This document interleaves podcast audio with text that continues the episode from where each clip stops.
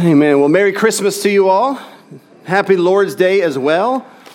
I hope you feel merry.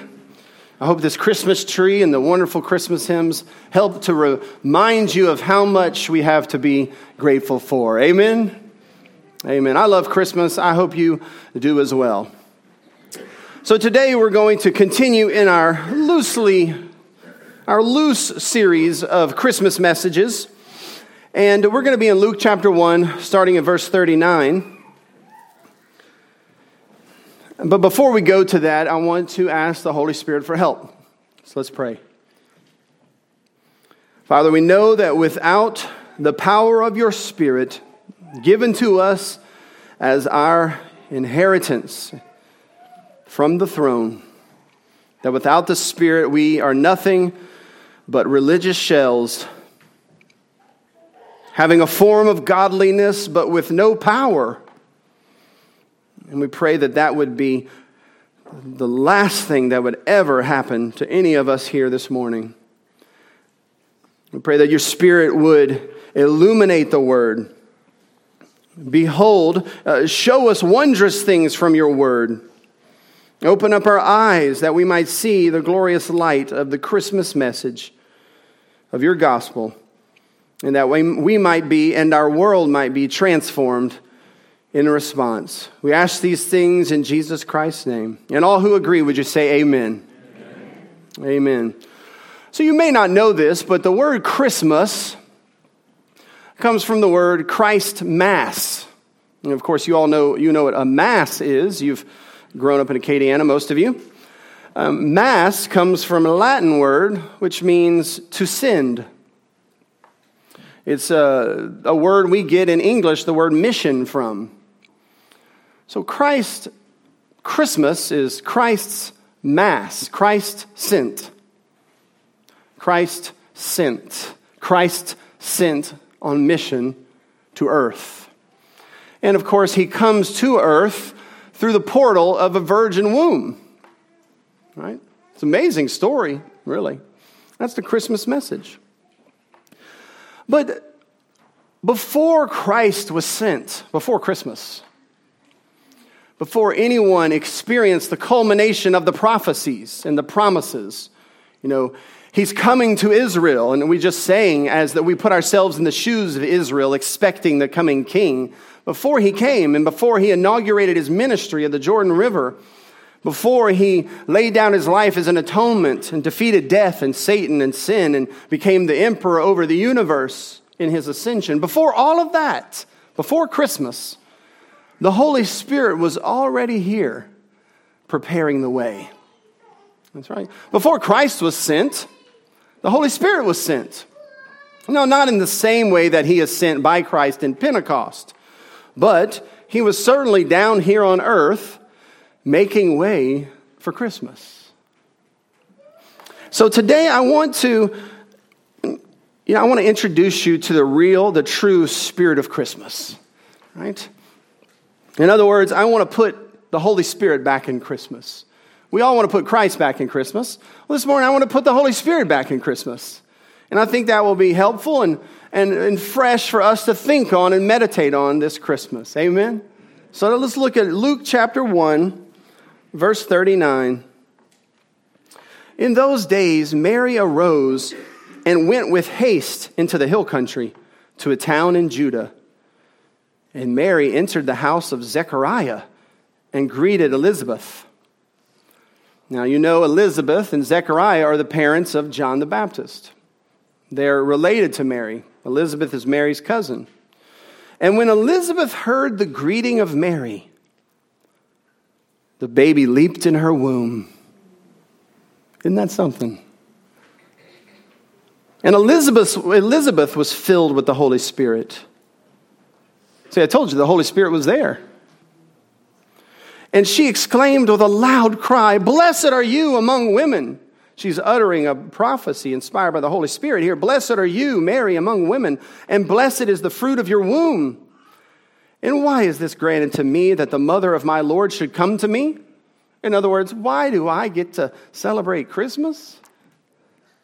For behold, when the sound of your greeting came to my ears, the baby in my womb leaped for joy. So we have an inspired interpretation of the purpose of the leap. And blessed is she who believed that there would be a fulfillment of what was spoken to her from the Lord. Blessed is Mary who believed the gospel. Wow. So Christmas comes to the house of Zechariah and Elizabeth. Not unlike the way it comes to us, honestly. But the Spirit was already there, present, preparing the way. Right? So that when Jesus arrived, the baby John leaped. And what was the purpose of his leap, or, or what was the, the engine of his leap? What drove him to leap in the womb? Christmas joy. And joy, of course, is uh, one of the many fruits of the Spirit love, joy. Uh, isn't that something, though? I mean, we think, and this is not the point of my sermon, but we have a preborn human, baby boy, filled with the Holy Spirit, and leaping in the womb for Christmas joy. Now, take that truth and receive it into your heart, and in whatever way it is not compatible with your worldview, deconstruct your worldview. Okay? Let that wine burst your wineskins. Because if you don't, that truth will go through you undigested. You must receive that in faith. A baby, before it was born, was filled with the Holy Spirit, the third person of the triune God, such that when he came into the presence of Jesus, or when I, I should say, when Jesus came into the presence of him, he leaped in the womb for joy. Was that a one time occurrence? I don't know, it doesn't say. But we at least know it's possible for them babies to leap for joy in response to external joyful circumstances. Isn't that something? I suppose it's also possible from the, to kick in anger, right? so maybe some of those kicks are happy kicks and some of them are not so happy kicks. So, but how can this be? You know, how can this be? Uh, well, it's in Luke chapter 1, verse 15. A little earlier in the chapter, it says, For John the Baptist, that's how we know him, he will be great before the Lord and he must not drink wine or strong drink. Now, this is referring to the Nazarite vow. It was a vow that someone could take to consecrate them for a unique and special purpose for a particular period of time. Paul took a Nazarite vow in the book of Acts, and I believe Jesus takes a Nazarite vow when he says, I will no longer drink this wine with you until I come in my kingdom. Right? But John here is not taking a Nazarite vow, he is born a Nazarite like Samuel and like Samson. And this means that John the Baptist never drank wine, and he never ate raisins, and he never ate grapes, and a razor never touched his head, not his hair nor his beard. He was going to be, by the Lord's calling, um, a unique purpose, a unique man with a unique purpose.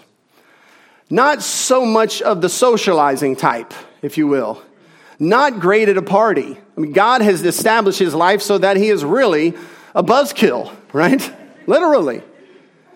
Hairy head and hairy beard, camel skin and locust. He is a Nazarite. He is set aside for a unique purpose from the womb. So, this is not the point of my sermon, but you can see not only is a baby in the womb filled with the Holy Spirit and responding to the Christmas message in joy physically, more than many church people these days, honestly. When was the last time you saw a church person leap for joy? It's rare, right?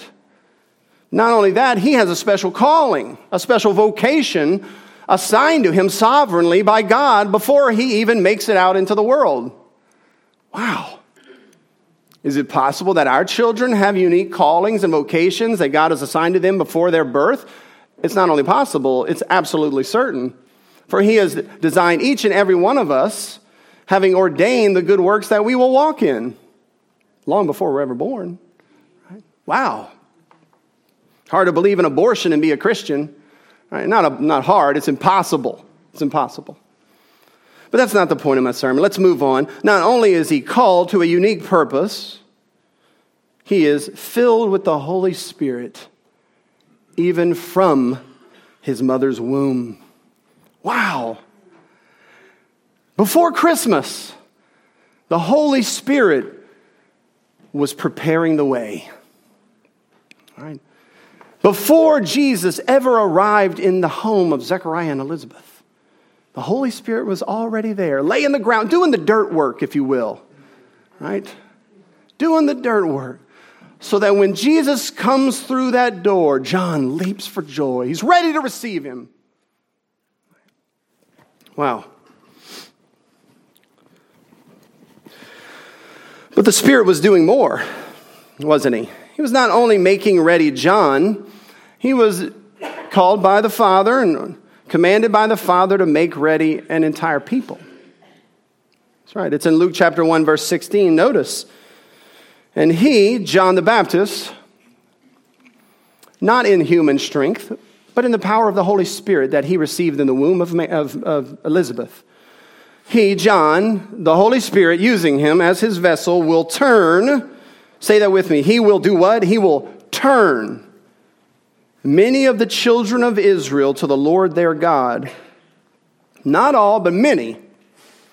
And he will go before him in the spirit and power of Elijah to turn the hearts of the fathers to the children and to turn the hearts of the disobedient to the wisdom of the just.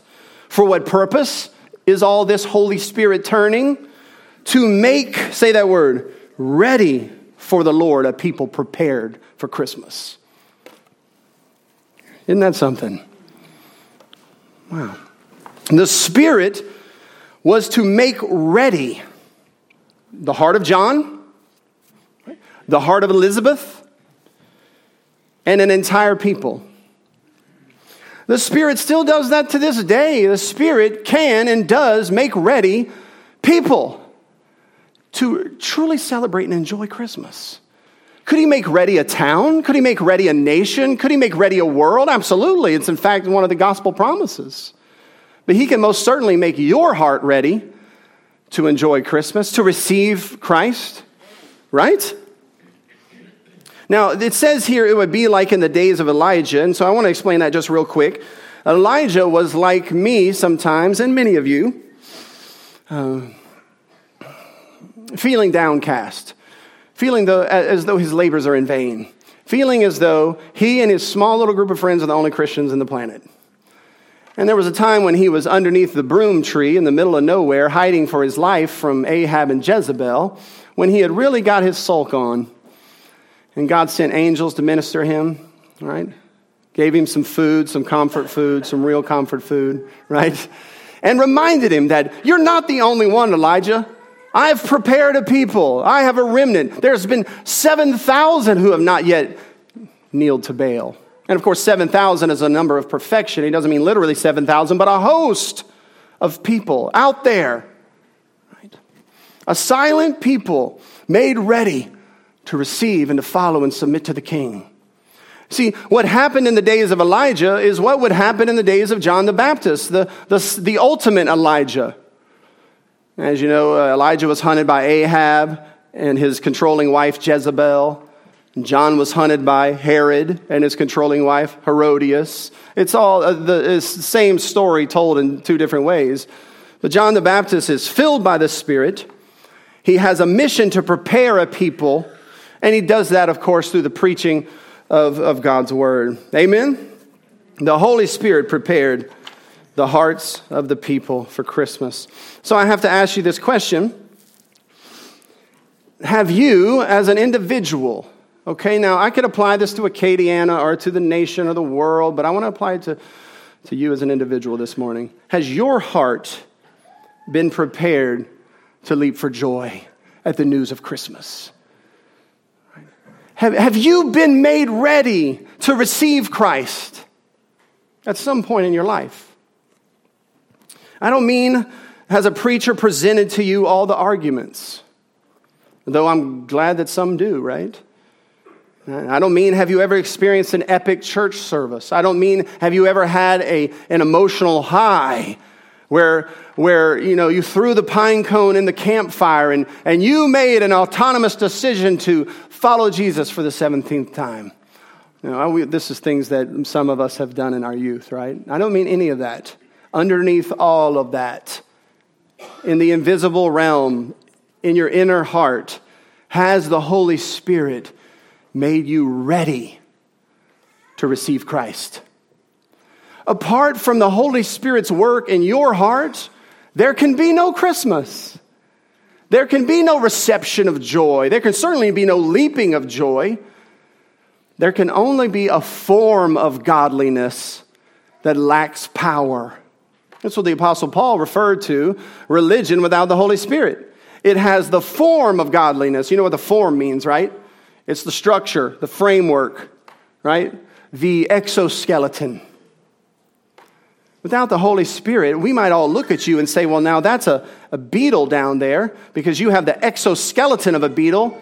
But without the Holy Spirit, you're like a beetle with his insides sucked out by a spider. No life on the inside, no movement, no energy. Just a shell of a religious person, a facade, pews and church services included. It's a sober thing. It's something that at least once a year you've got to ask yourself has my heart received Holy Spirit resurrection power? Has the Holy Spirit ever awakened me from my sleepiness to truly delight in and see the beauty of Christ? Or am I just a religious person going through the motions? And I sure do like Pastor Brandon's sermons because he tells it like it is and he really can show us the, the exegesis of the passage. All of which, without the Spirit, is hogwash and useless. Has the Spirit made your heart ready to receive the King, to enjoy Him, to leap when He is presented to you? Now, I don't mean, and this is especially for some of you born in a Christian home, I don't mean do you remember when that started to happen? I don't remember when that started to happen in my life. As far back as I can remember, I believed in Jesus. As far back as I can remember, I wanted to obey his commandments because I was made ready to receive him at an early age, uh, so early that I can't remember when it happened. But some of you, of course, having lived a, a, a life of debauchery for a few decades, certainly saw the turn, if you will, right? That's great, but that's not what we want for our children, right? We want our children to be raised in the Lord, in the fear and admonition of the Lord, so that they've always believed in His name and they've always enjoyed Christmas. But regardless of whether you remember it or not, there was a point in time from conception to now that you were either made ready to receive the, Holy, the, the Christmas message by the power of the Holy Spirit working in your life, what we call regeneration, or that hasn't happened. One or the other. If it hasn't happened, then you are an exoskeleton. Even if you come to church here every Sunday. You know, I had a, a pastor friend, he had a, a dream. Maybe it was a vision, one of those, or a little bit of both, but he had a dream. And in that dream, he walked into the back of a church. And as he walked into the back of the church, he looked out over the pews, and all of the bodies were frozen Literally the frozen chosen, right? Shells, exoskeletons, stiff with rigor mortis. And in that dream, he began to pick up the corpses one at a time and walk them out the back door and pile them up in the street. Now, I, I don't mean to get into all his personal details, but I told him, I said, we really need to think about this, right?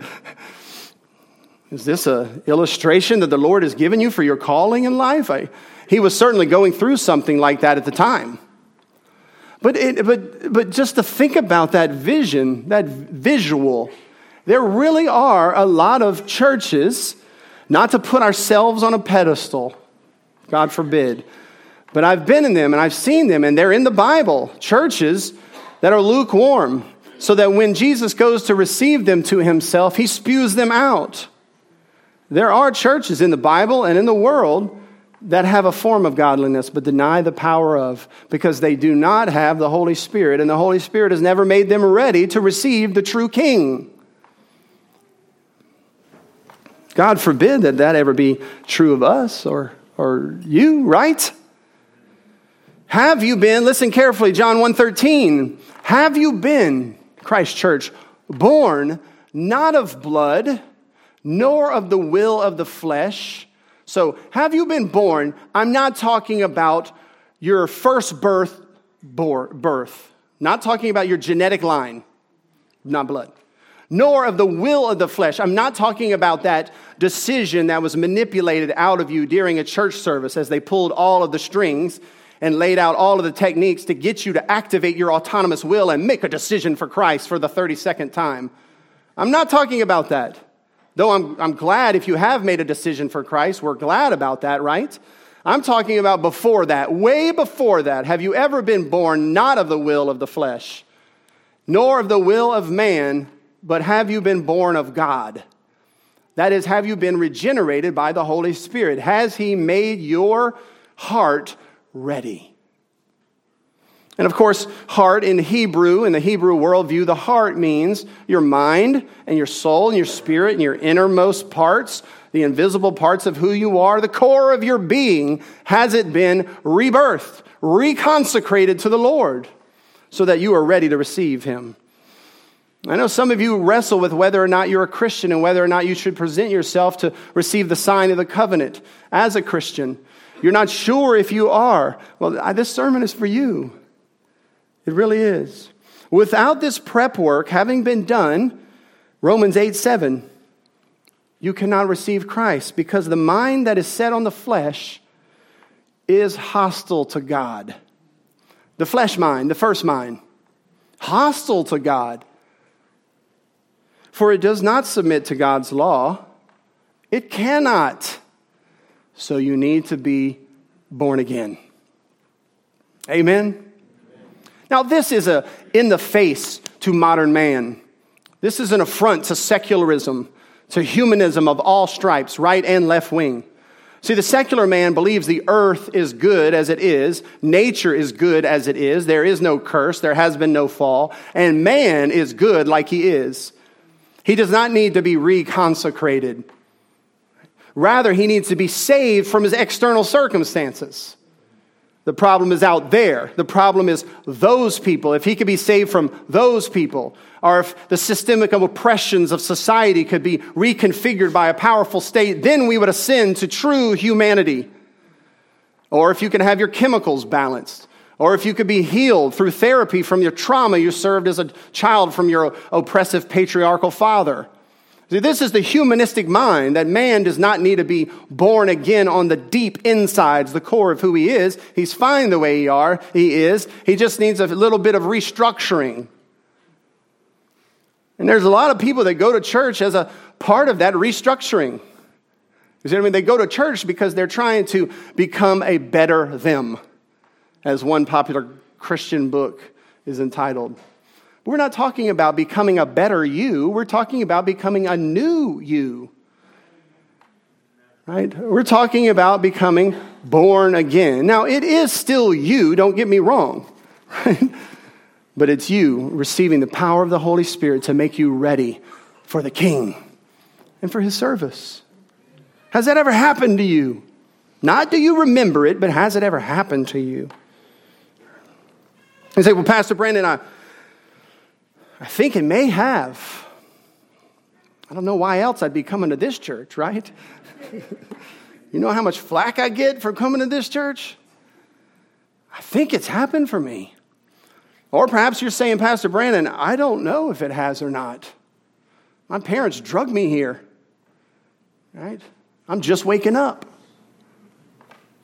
Well, let's look at what the signs of regeneration are. Now, we could spend a three day seminar on this.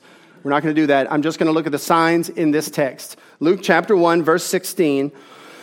and he, John the Baptist, was filled with the Holy Spirit that he might turn many of the children of Israel to the Lord their God.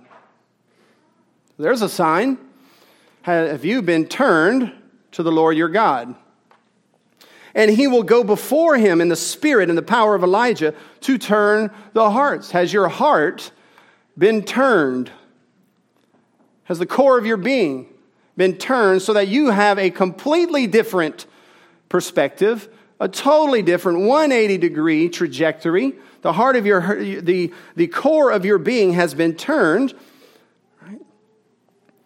and the heart of your being has been turned, the fathers in particular, to the children, and the disobedient to the wisdom of the just.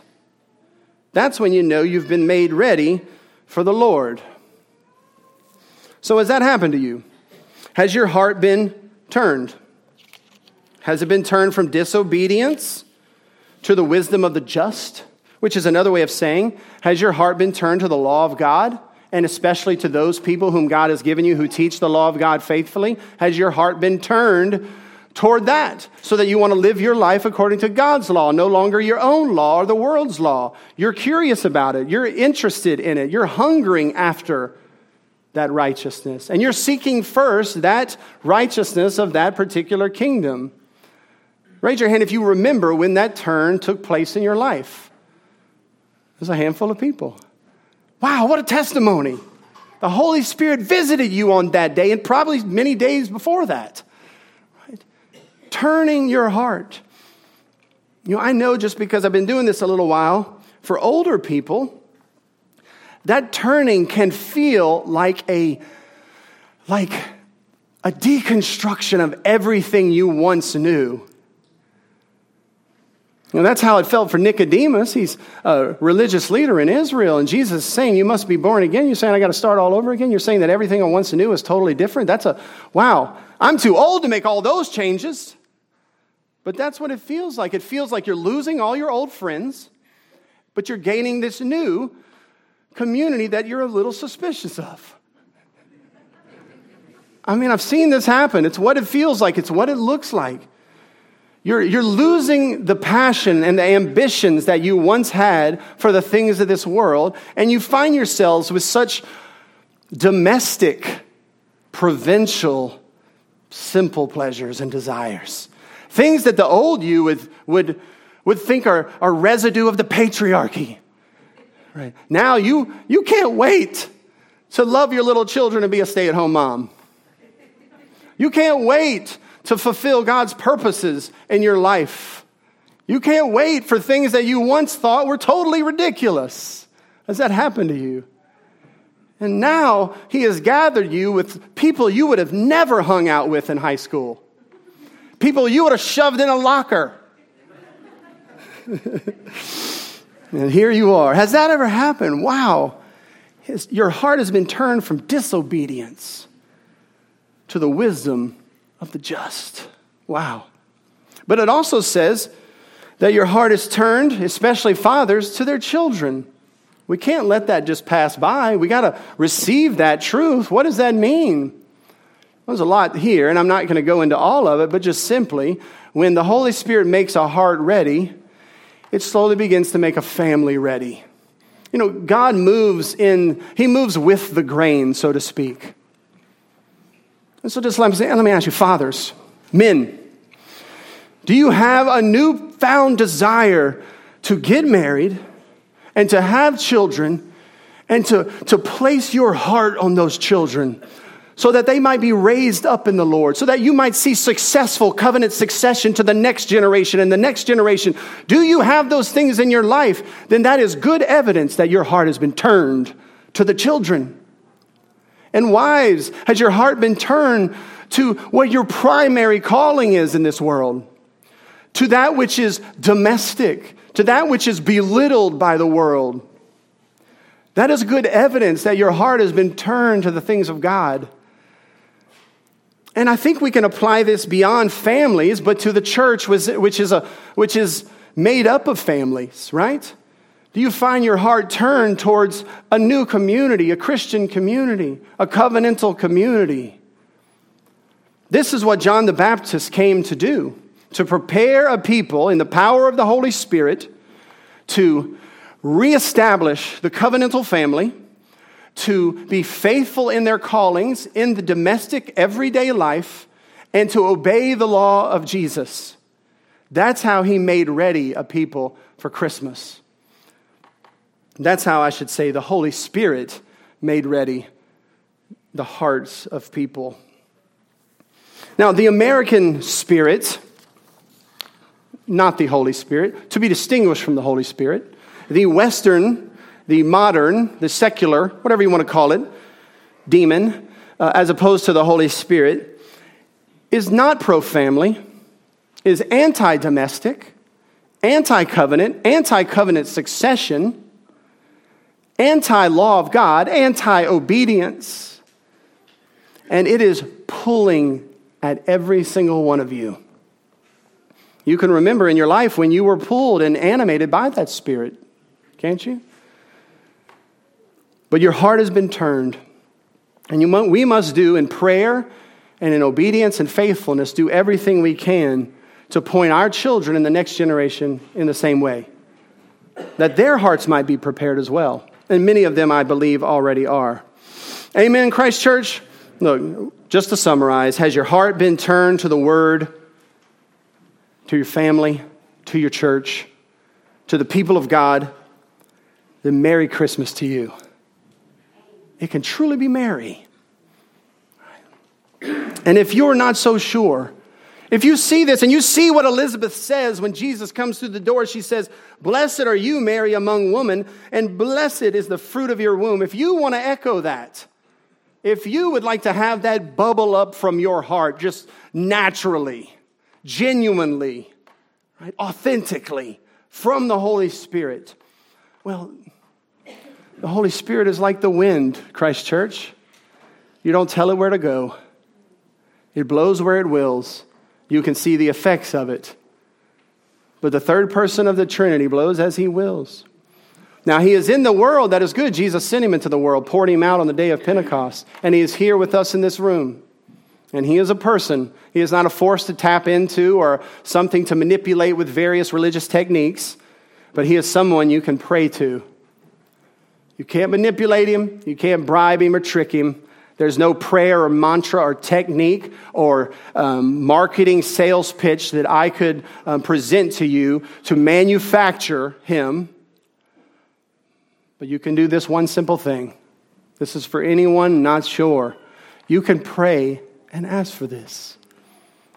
Just pray and ask for it. Ask for the Spirit to move in your heart. You don't want to be a exoskeleton, right? You want to have true resurrection power and spiritual power. Amen, Christ Church. Let's all stand as the musicians come forward. I'll pray for you. We'll all pray for you. Father, we ask that if there is any individual in this room, any child, any infant in the womb, any adult in the last few years of their life, regardless if there is anyone in this room who has not been made alive by your Spirit, we ask that you would sovereignly, lovingly, graciously cause them to be born again, that they might enjoy your word, perhaps for the first time, understand your word, desire the teaching of your word, that the, the cobwebs and the sleepiness of their soul might be dispersed by your power. That they might desire your law, and, and that they might echo the psalmist saying that they delight in your law, and upon it they meditate on it day and night. And pray, Father, for the new birth, everyone here, especially our children, especially any visitors that might be among us. And I pray that you might even, according to your promises, make ready Acadiana for Christmas. In Jesus Christ's name, amen.